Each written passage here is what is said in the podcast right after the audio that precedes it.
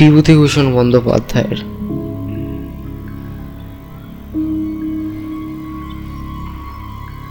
চাঁদের পাহাড়।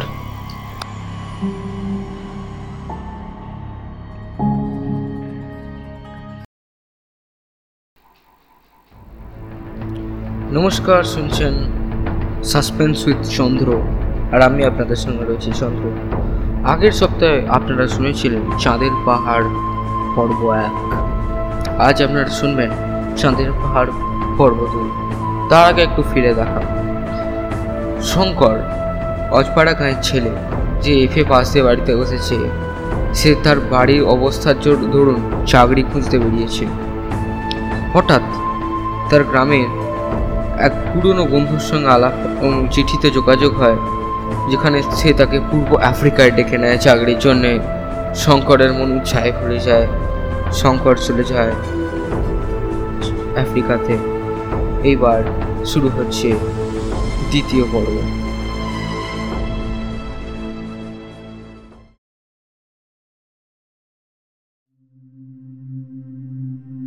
চার মাস পরের ঘটনা, মার্চ মাসের শেষ। মোম্বাসা থেকে যে রেলপথ গিয়েছে কিসুমু ভিক্টোরিয়া নয়ানজা হ্রদের ধারে, তারই একটা শাখা লাইনে তখন তৈরি হচ্ছিল। জায়গাটা মোম্বাসা থেকে সাড়ে তিনশো মাইল পশ্চিমে। ইউগ্যান্ডা রেলওয়ে নিউজবার্গ স্টেশন থেকে বাহাত্তর মাইল দক্ষিণ পশ্চিম কোণে। এখানে শঙ্কর কনস্ট্রাকশন ক্যাম্পের কেরানি ও সরকারি স্টোর কিপার হয়ে এসেছে। থাকে ছোট একটা তাঁবুতে। তার আশেপাশে অনেক তাঁবু। এখানে ওখানে বাড়িঘর তৈরি হয়নি বটে, তবে তাঁবুতেই সবাই থাকে। তাঁবুগুলো একটা খোলা জায়গায় চক্রাকারে সাজানো। তাদের চারধারে ঘিরে বহু দূরব্যাপী মুক্ত প্রান্তর, লম্বা লম্বা ঘাসে ভরা, মাঝে মাঝে গাছ। তাঁবুগুলোর ঠিক গায়ে খোলা জায়গায় সে সীমায় বড় বাউবাব গাছ, আফ্রিকার বিখ্যাত গাছ। শঙ্কর কতবার ছবিতে দেখেছে? এইবার সত্যিকার বাবা দেখে শঙ্করের যেন আর আশ মেটে না। নতুন দেশ, শঙ্করের তরুণ তাজা মন সেই ইউগান্ডার এই নির্জন মাঠ ও মনে নিজের স্বপ্নের সার্থকতা যেন খুঁজে পেল। কাজ শেষ হয়ে যেতে সে তাঁবু থেকে রোজ বেরিয়ে পড়তো যেদিকে দু চোখ যায় সেই দিকে বেরোবার জন্য। পূবে, পশ্চিমে, দক্ষিণে, উত্তরে সব দিকে লম্বা লম্বা ঘাস। কোথাও মানুষের মাথা অসমান উঁচু, কোথাও তার চেয়েও উঁচু। কনস্ট্রাকশন তাঁবুর ভারপ্রাপ্ত ইঞ্জিনিয়ার সাহেব একদিন শঙ্করকে ডেকে বললেন, শোনো রায় ওরকম এখানে ওখানে বেরিও না। বিনা বন্দুকে এক পাও যেও না। প্রথম এই ঘাসের জমির পথ হারানোর পরও পথ হারিয়ে লোকে এসব জায়গায় মারাও গিয়েছে জলের অভাবে। দ্বিতীয় ইউগ্যান্ডার সিংহর দেশ। এখানে আমাদের সারা শব্দ আর হাতুড়ির ঠোকর আওয়াজে সিংহ হয়তো একটু দূরে চলে গিয়েছে, কিন্তু ওদের বিশ্বাস নেই। খুব সাবধান, এসব অঞ্চল মোটেই নিরাপদ নয়। একদিন দুপুরের পর কাজকর্ম বেশ পুরোদমে চলছে। হঠাৎ তাঁবু থেকে কিছু দূরে লম্বা ঘাসের জমের মধ্যে মনুষ্য কণ্ঠে আর্তনাদ শোনা গেল। সবাই সেদিকে ছুটে গেল। ব্যাপার কি দেখতে? শঙ্করও ছুটল। ঘাসের জমির পতাপতি করে খোঁজা হলো, কিচ্ছু পাওয়া গেল না সেখানে। কিসের চিৎকার তবে? ইঞ্জিনিয়ার সাহেব এলেন। কুলিদের নাম ডাকা হলো। দেখা গেল একজন কুলি অনুপস্থিত। অনুসন্ধানে জানা গেল, সে একটু আগে ঘাসের বনের দিকে কি কাজে গিয়েছিল। তাকে ফিরে আসতে কেউ দেখেনি। খুঁজাখুঁজি করতে করতে ঘাসের বনের বাইরে কটা বালির উপরে সিংহের পায়ের দাগ পাওয়া গেল। সাহেব বন্দুক লোকজন সঙ্গে করে পায়ের দাগ দেখে অনেক দূর গিয়ে একটা বড় পাথরের আড়ালে হতভাগ্য কুলিদের রক্তাক্ত দেহ বার করলেন। তাকে তাঁবুতে ধরাধরি করে নিয়ে আসা হলো, কিন্তু সিংহের কোনো চিহ্ন মিলল না। লোকজনের চিৎকারে সে শিকার ফেলে পালিয়েছে। সুন্দর আগেই গুলিটা মারা গেল। তাঁবুর চারপাশে লম্বা ঘাস অনেক দূর পর্যন্ত কেটে সাফ করে দেওয়া হলো পরদিনেই। দিন কতক সিংহের কথা ছাড়া তাঁবুতে আর কোনো গল্পই নেই। তারপর মাস খানেক পরে ঘটনাটা পুরনো হয়ে গেল। সে কথা সকলের মনে চাপা পড়ে গেল। কাজকর্মও আবার বেশ চলল। সেদিন দিনে খুব গরম, সুন্দর একটু পরেই ঠান্ডা পড়ল। কুলিদের তাঁবুর সামনে অনেক কাঠ কুটে জ্বালিয়ে আগুন করা হয়েছে। সেখানে তাঁবুর সবাই গোল হয়ে বসে গল্প গুজব করছে। শঙ্করও সেখানে আছে। সে ওদের গল্প শুনছে এবং অঙ্গুলিকুণ্ডের আলোতে কেনিয়া মর্নিং নিউজ পড়ছে।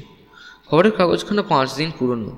কিন্তু এই জনহীন প্রান্তরে তবু একখানা বাইরে দুনিয়ার যা কিছু ঘটছে খবর পাওয়া যাবে? তিরুমল আপ্পা বলে একজন মাদ্রাজি কেরানির সঙ্গে শঙ্করের খুব বন্ধুত্ব হয়েছিল। তিরুমল তরুণ যুবক। বেশ ইংরেজি জানে, মনে খুব উৎসাহ। সে বাড়ি থেকে পালিয়ে এসেছে অ্যাডভেঞ্চারের নেশায়। শঙ্করের পাশে বসে সে আজ সন্ধ্যা থেকে ক্রমাগত দেশের কথা বলছে। তার বাপ মায়ের কথা, তার ছোট বোনের কথা বলছে। তার ছোট বোনকে সে বড় ভালোবাসে।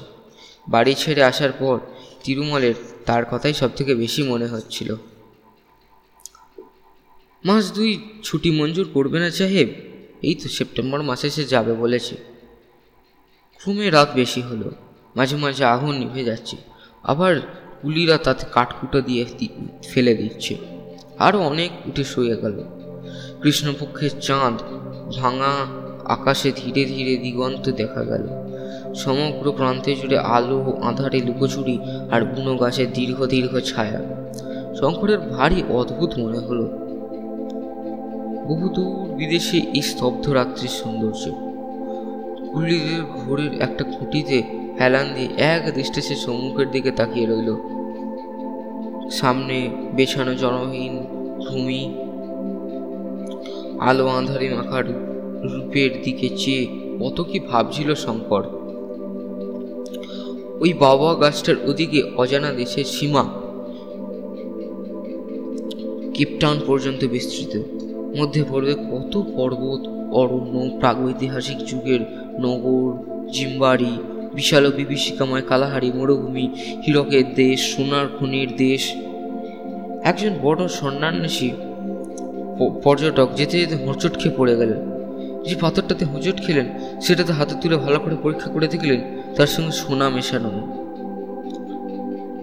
খুঁড়ে দেখা গেল জায়গাটা একটা বড় সোনার খুঁড়ি বেরিয়ে পড়ল। এই ধরনের কত গল্পই সে পড়েছে। এই সেই আফ্রিকা, সেই রহস্যময় মহাদেশ, সেই সোনার দেশ। কত অজানা জাতি, অজানা দৃশ্যগুলি, অজানা জীবজন্তু, এর সীমাহীন ট্রপিক্যাল অরণ্যে আত্মগোপন করে আছে। কি তার হিসেব রেখেছে? কত কি ভাবতে ভাবতে শঙ্কর তখন ঘুমিয়ে পড়েছে। হঠাৎ কিসের শব্দে তার ঘুম ভাঙল? সে ধর্মার করে উঠে জেগে উঠল চাঁদ আকাশে অনেকটা উঠে গেছে। ধপধপে সাদা জ্যোৎস্না দিনের মতো পরিষ্কার অগ্নিকুণ্ডের আগুন রয়েছে নিবে কুলিরা সব কুণ্ডুলি পাখি আগুনের ওপর শুয়ে আছে, কোনো দিকে কোনো শব্দ নেই। হঠাৎ শঙ্করের দৃষ্টি পড়ল তার পাশে। এখানে তো তিরুমালাপ্পা বসেছিল। তার সঙ্গে তো গল্প করছিল। সে কোথায়? তাহলে হয়তো সে তাঁবুর মধ্যে ঘুমোতে গেছে। শঙ্করও নিজে উঠে শুতে যাওয়ার উদ্যোগ করছে। এমন সময় অল্প দূরেই পশ্চিম কোণে মাঠের মধ্যে ভীষণ সিংহ গর্জন শুনতে পাওয়া গেল। রাত্রির অস্পষ্ট জ্যোৎস্নালোকে যেন কেঁপে উঠল সেরবে কুলিরা ধর্মার করে জেগে উঠল। ইঞ্জিনের সাবে বন্দুক নিয়ে তাঁবুর বাইরে এলেন। শঙ্করের জীবনে এই প্রথম সিংহের গর্জন শুনল। সেই দিগদিশাহীন তৃণভূমির মধ্যে শেষ রাত্রির জ্যোৎস্নায় সে গর্জন যে কি এক অনির্দৃশ্য অনুভূতি তার মনে জাগালো। তা ভয় নয়। সে এক রহস্যময় ও জটিল মনোভাব। একজন বৃদ্ধ মশাইগুলি ছিল তার তাঁবুতে সে বলল, সিংহ লোক মেরেছে, লোক না মারলে এমন বর্জন করবে না। তাঁবুর ভেতর থেকে তিরুমলের সঙ্গী এসে হঠাৎ জানালো, তিরুমলের বিছানা শুন তাঁবুর মধ্যে কোথাও সে নেই। কথাটা শুনে সবাই চমকে উঠল। শঙ্কর নিজে তাঁবুর মধ্যে ঢুকে গিয়ে সত্যিই দেখে এলো কেউ তখনই কুলিরা আলো জেলে লাঠি নিয়ে বেরিয়ে পড়ে। সব তাঁবুগুলোতে খোঁজ করে দেখল সব তাঁবুগুলোতে খোঁজ করা হলো। নাম ধরে চিৎকার করে ডাকা হলো। কিন্তু তিরুমলের সারা মিলল না। তিরুমল যেখানটা শুয়েছিল, সেখানটাতে ভালো করে দেখা গেল তখন কোন একটা ভারী জিনিসকে টেনে নিয়ে যাবার দাগ মাটিতে পুষ্প স্পষ্ট ব্যাপারটা বুঝতে কারও দেরি হলো বাও বাব গাছের কাছে তৃণমূলের জামার হাতের খানিকটা পাওয়া গেল। নিজে নেশায় বন্ধু নিয়ে আগে আগে চলল। শঙ্কর তার সঙ্গে চলল। পুলিরা তাদের অনুসরণ করতে থাকল সেই গভীর রাত্রে তাবু থেকে দূরে মাঠের চারিদিকে অনেক জায়গা খোঁজা হলো। তৃণমূলের দেহের কোনো সন্ধান মিলল না।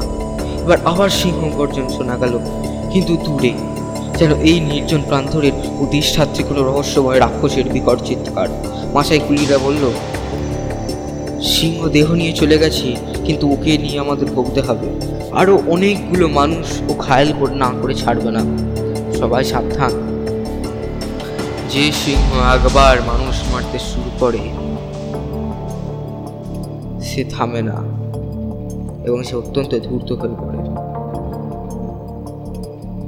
বেশ, রাত তখন প্রায় তিনটে। তখন সবাই ফিরল তাঁবুতে বেশ ফুটফুটে জ্যোৎস্না সারা মাঠ আলো হয়ে উঠেছে। আফ্রিকার এই অংশে পাখি বড় একটা দেখা যায় না দিনে মানে। কিন্তু এই ধরনের রাত্রিচর পাখির ডাক শুনতে পাওয়া যায় রাত্রে। সে সুর অপার্থিব ধরনের মিষ্টি। এইমাত্র সেই পাখি কোনো গাছের বহু দূরে ডেকে উঠল। মনটা এক মুহূর্তে উদ্দাস করে দিল। শঙ্কর ঘুমিয়ে গেল সবাই, তাঁবুর ভেতরে গিয়ে শুয়ে পড়ল, কারণ পরিশ্রম কারও কম হয়নি। তাঁবুর সামনে কাঠকুটো জ্বালিয়ে প্রকাণ্ড অগ্নিকুণ্ড করা হলো। শঙ্কর সাহস করে বাইরে বসতে অবশ্যই পারল না। এরকম দুঃসাহসের কোনো অর্থই হয় না। তবে সে নিখেরের ঘরে শুয়ে জানলা দিয়ে বিস্তৃত জ্যোৎস্নালোকিত অজানা প্রান্তরের দিকে চেয়ে রইল। মনে কি এক অদ্ভুত ভাব, তিরুমলের অদৃষ্ট লিপি এই জন্যেই বোধহয় তাকে আফ্রিকায় টেনে এনেছে। তাকেই বা কী জন্যে এনেছে তার অদৃষ্ট? কে জানে তার খবর? আফ্রিকায় অদ্ভুত সুন্দর দেখতে, কিন্তু আফ্রিকা ভয়ঙ্কর। দেখতে বনের ভর্তি বাংলাদেশের মাঠের মতো দেখালেও কি হবে? আফ্রিকা অজানা মৃত্যু সংকুল, যেখানে সেখানে অতর্কিত নিষ্ঠুর মৃত্যু ফাঁদ পাতা। পর মুহূর্তে কি ঘটবে, এই মুহূর্তে তা কেউ বলতে পারে না। আফ্রিকা প্রথম বলি গ্রহণ করেছে তরুণ হিন্দু যুবক তিরুমলকে। সে বলি চায়। তিরুমল তো গেল, সঙ্গে সঙ্গে ক্যাম্পে পরের দিন থেকে এমন অবস্থা হয়ে উঠল যে আর সেখানে সিংহর উপদ্রবে থাকা যায় না। মানুষ খোকা সিংহ অতি ভয়ানক জিনিস। যেমন সে ধূর্ত, তেমনি সাহসী। সন্ধ্যা তো দূরের কথা দিনমানেই একা বেশি দূরে যায় না। সন্ধ্যার আগে তাঁবু মাঠে নানা জায়গায় বড় বড় আগুনের কুণ্ড করা হয়। কুড়িলা আগুনের কাছে ঘেসে বসে গল্প করে, রান্না করে। সেখানে বসে খাওয়া দাওয়া করে। ইঞ্জিনিয়ার সাহেব বন্দুক নিয়ে রাত্রে তিন চারবার তাঁবুর চারিদিকে ঘুরে পাহারা দেন। ফাঁকা আওয়াজ করেন। এত সতর্কতার মধ্যেও একটা কুলিকে সিংহ নিয়ে পালালো। তিরুমলকে মারার ঠিক দুদিন পরে, সন্ধ্যায় রাত্রে। তারপর দিন একটা সোনালি কুলি দুপুরে তাঁবু থেকে তিনশো গজের মধ্যে পাথরের ঢিবির পাথর ভাঙতে গেল। সন্ধ্যায় সে আর ফিরল না। সেই রাত্রি, রাত দশটার পর সঙ্গে ইঞ্জিনিয়ার সাহেবের তাঁবু থেকে ফিরছে। লোকজন কেউ বড় একটা নেই বাইরে। সকাল সকাল যে যার ঘরে শুয়ে পড়েছে। কেবল এখানে ওখানে দু একটা নির্বাপ্রতিত আগুনিকুণ্ড দূরে শ্যাল ডাকছে। শ্যালের ডাক শুনলেই শঙ্করের মনে হয় সে যেন বাংলাদেশের পাড়াগাঁয়ে আছে। চোখ বুঝে সে নিজে গ্রামের ব্যাপারটা ভাবনা চিন্তা করল। তাদের ঘরের কোণের সেই বিলিতি আমড়া গাছটা ভাববার চেষ্টা করল। আজও সে একবার থমকে দাঁড়িয়ে তাড়াতাড়ি চোখ খুলল। কি চমৎকার লাগে, কোথায় সে? সেই তাদের গাঁয়ের বাড়ির জানলার কাছে তক্তপোষে শুয়ে বিলিতি আমরা গাছটা ডালপালা চোখ খুললে চোখে পড়বে? ঠিক, দেখতে পাবে সে চোখ খুললে। শঙ্কর ধীরে ধীরে চোখ খুলল। অন্ধকার প্রান্তর, দূরে সেই বড় বাবব গাছটা অস্পষ্ট অন্ধকারে দাঁড়িয়ে আছে দৈত্যর মতো। হঠাৎ তার মনে হলো, সামনের একটা ছোট মতো গোল ঘরের নিচু চালের ওপর কি যেন একটা নড়ছে। পরক্ষণে সে ভয় ও বিস্ময়ে কাঠ হয়ে গেল। প্রকাণ্ড একটা সিংহ খড়ের চালে থাবা দিয়ে খুঁচে গর্ত করবার চেষ্টা করছে। ও মাঝে মাঝে নাকটা চালের গর্তের কাছে নিয়ে গিয়ে কিসের যেন ঘ্রাণ শুকছে। তার কাছ থেকে চালাটার দূরত্ব বড় জোর হাত। গর্ত করতে ব্যস্ত, সেই দিকে ঢুকে সে মানুষ নেবে। শঙ্করকে সে এখনও দেখতে পায়নি। তাঁবুর বাইরে কোথাও লোক নেই। সিংহর ভয়ে বেশি রাত্রে কেউ বাইরে বেরোতে থাকে না। নিজে সম্পূর্ণ নিরস্ত্র, এক গাছে লাঠি পর্যন্ত নিয়ে হাঁটে। শঙ্কর নিঃশব্দে পিছু হটতে লাগল ইঞ্জিনিয়ারের তাঁবুর দিকে। সিংহর দিকে চোখ রেখে, এক মিনিট, দু মিনিট, নিজের স্নায়ুমণ্ডলের ওপর যে এত কর্তৃত্ব ছিল তা এর আগে শঙ্কর জানতো না। একটা ভীত সূচক শব্দ তার মুখ থেকে বেরোলো না পাশে হঠাৎ পিছু ফিরে দৌড়ো দেবার চেষ্টা করল না। ইঞ্জিনিয়ারের তাঁবুর পর্দা উঠিয়ে সে ঢুকে দেখল সাহেব টেবিলে বসে কাজ করছে। সাহেব ওরকম সকম দেখে বিস্মিত হয়ে জিজ্ঞেস করল, কিন্তু সে জিজ্ঞেস করার আগে? শঙ্কর বলল, সাহেব সিংহ। সাহেব লাফিয়ে উঠল, কই, কোথায়? বন্দুকের একটা three seven five Mannlicher rifle ছিল। সাহেব সেটা নামিয়ে নিলে শঙ্করের হাতে আর একটা রাইফেল দিল দুজনে তাঁবুর পর্দা তুলে আস্তে আস্তে বাইরে এলো। একটু দূরে গুলি লাইনে সেই গোল চালা। কিন্তু চালার ওপর কোথায় সিংহ? শঙ্কর আঙুল দিয়ে দেখিয়ে বলল, এই মাত্র দেখিয়ে এলাম, স্যার। ওই চালার ওপর সিংহ থাবা দিয়ে খড় খোঁচাচ্ছে। সাহেব বললে পালিয়েছে জাগাও সবাইকে। একটু পরে তাঁবুতে মহা সরবল পড়ে গেল। লাঠি, সরকি, কাঁতি, মুগুর, কিছুই বাদ রইল না। সব গুলির দল হল্লা করে বেরিয়ে পড়ল। খোঁজ খোঁজ চারিদিকে। খড়ের চাল সত্যি ফুটো দেখা গেল। সিংহর পায়ের দাগও পাওয়া গেল। কিন্তু সিংহ উধাও হয়েছে। আগুনের কুণ্ডে বেশি করে কাঠ ও শুকনো খড় ফেলে দিয়ে আবার জ্বালানো হলো। সে রাত্রে অনেকেরই ঘুম হলো না ভালো করে। কিন্তু তাঁবুর বাইরে বড় একটা কেউ রইল না। শেষ রাত্রের দিকে শঙ্করের নিজের তাঁবুতে শুয়ে একটু ঘুমিয়ে পড়েছিল। একটা মহা সরগোলের শব্দে তার ঘুম হয়ে গেল। মাসাই কুলিরা, সিম্বা সিম্বা বলে চিৎকার করছে। দুবার বন্দুকের আওয়াজ হলো শঙ্কর তাঁবুর বাইরে এসে ব্যাপার স্যাপার জিজ্ঞেস করে জানলে সিংহ এসে আস্তাবলের একটা ভারবহী অস্ত্রতরকে জখম করে গিয়েছে এই মাত্র সবাই শেষ রাত্রি একটু ঝিমিয়ে পড়েছে আর সেই সময় এই কাণ্ড পরদিন সন্ধ্যায় ঝোঁকে একটা ছোকরা গুলি তাঁবু তাঁবু থেকে একশত হাত দূরে দাঁড়িয়ে ছিল। সিংহ নিয়ে চলে গেল। দিন পরে আরেকটা গুলিকে নিয়ে বাবা বাবু গাছটার তলায়। কুলিরা আর কেউ কাজ করতে চায় না। লম্বা লাইনে গাঁয়েতিগুলা কুলিদের অনেক সময় খুব ছোট দলে ভাগ হয়ে যেতে হয়। তারা তাঁবু ছেড়ে দিনের বেলাতেও বেশি দূর যেতে চায় না।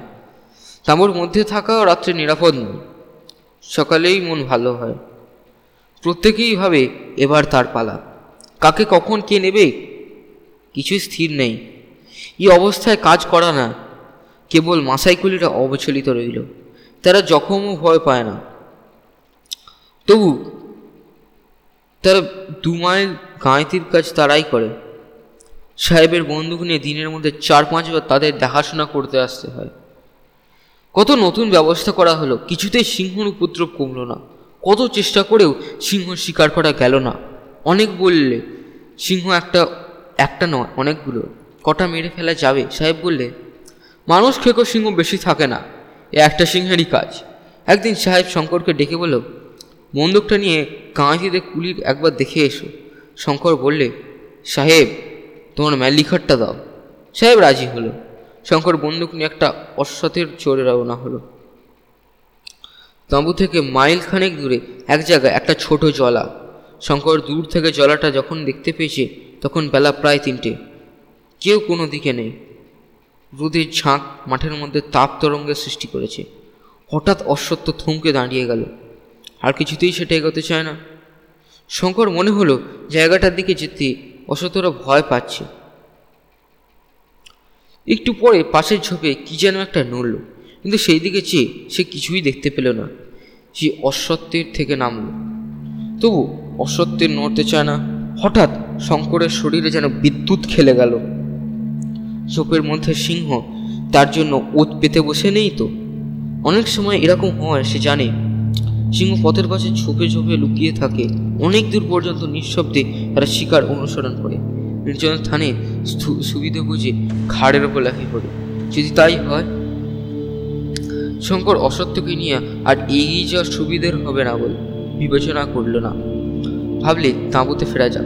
তবে সে তাঁবুর দিকে অসত্যের মুখটা ফিরিয়েছে, এমন সময় আবার ঝোপের মধ্যে কি একটা নড়ল। সঙ্গে সঙ্গে ভয়ানক সিংহ গর্জন এবং একটা ধূসর বর্ণের বিরাট শব্দে অসত্যের উপর এসে পড়ল। শঙ্কর তখন হাত চারেক এগিয়েছে সে তখনই ফিরে দাঁড়িয়ে বন্দুক কুঁচিয়ে উপরে উপরে দুবার গুলি করল। গুলি লেগেছে কিনা বোঝা গেল না, কিন্তু তখন অসতের মাটিতে লুটিয়ে পড়েছে। ধূসর বর্ণের জানোয়ারটা পলাতক। শঙ্কর পরীক্ষা করে দেখল অসত্যের কাঁধের কাছে অনেকটা মাংসের ছিন্ন ভিন্ন। রক্তের মাটি ভেসে যাচ্ছে যন্ত্রণা সে ছটফট করছে। শঙ্কর এক গুলিতে তার যন্ত্রণার অবসান করল। তারপর সে তাঁবুতে ফিরিয়ে এলো। সাহেব বললে, সিংহ নিশ্চয়ই জখম হয়েছে। বন্দুকের গুলি যদি গায়ে লেগে থাকে, তবে দস্তুর মতো জখম হতে তাকে কেউ বাধা দিতে পারবে না। কিন্তু গুলি লেগেছে তো? শঙ্কর বললে, গুলি লেগেছে কি না সেসব জানে না সে। বন্দুক ছুঁড়েছিল এই মাত্রই কথা। লোকজন নিয়ে খোঁজাখুঁজি করে দু তিন দিনেও কোনো আহত বা মৃত সিংহের সন্ধান পাওয়া গেল না। জুন মাসের প্রথম থেকে বর্ষা নামলো। কতটা সিংহের উপদ্রবের জন্য উপদ্রবের জলাভূমির সন্ন, সন্নিবেশের জন্য জায়গাটা অস্বাস্থ্যকর হওয়ার তাঁবু থেকে ওখান থেকে উঠে গেল। শঙ্করেরা কনস্ট্রাকশনের তাঁবুতে থাকতে হলো না। কিসমু থেকে প্রায় তিরিশ মাইল দূরে একটা ছোট স্টেশনে স্টেশন মাস্টার হয়ে কাজ পেয়ে জিনিসপত্র নিয়ে সেখানেই চলে গেল।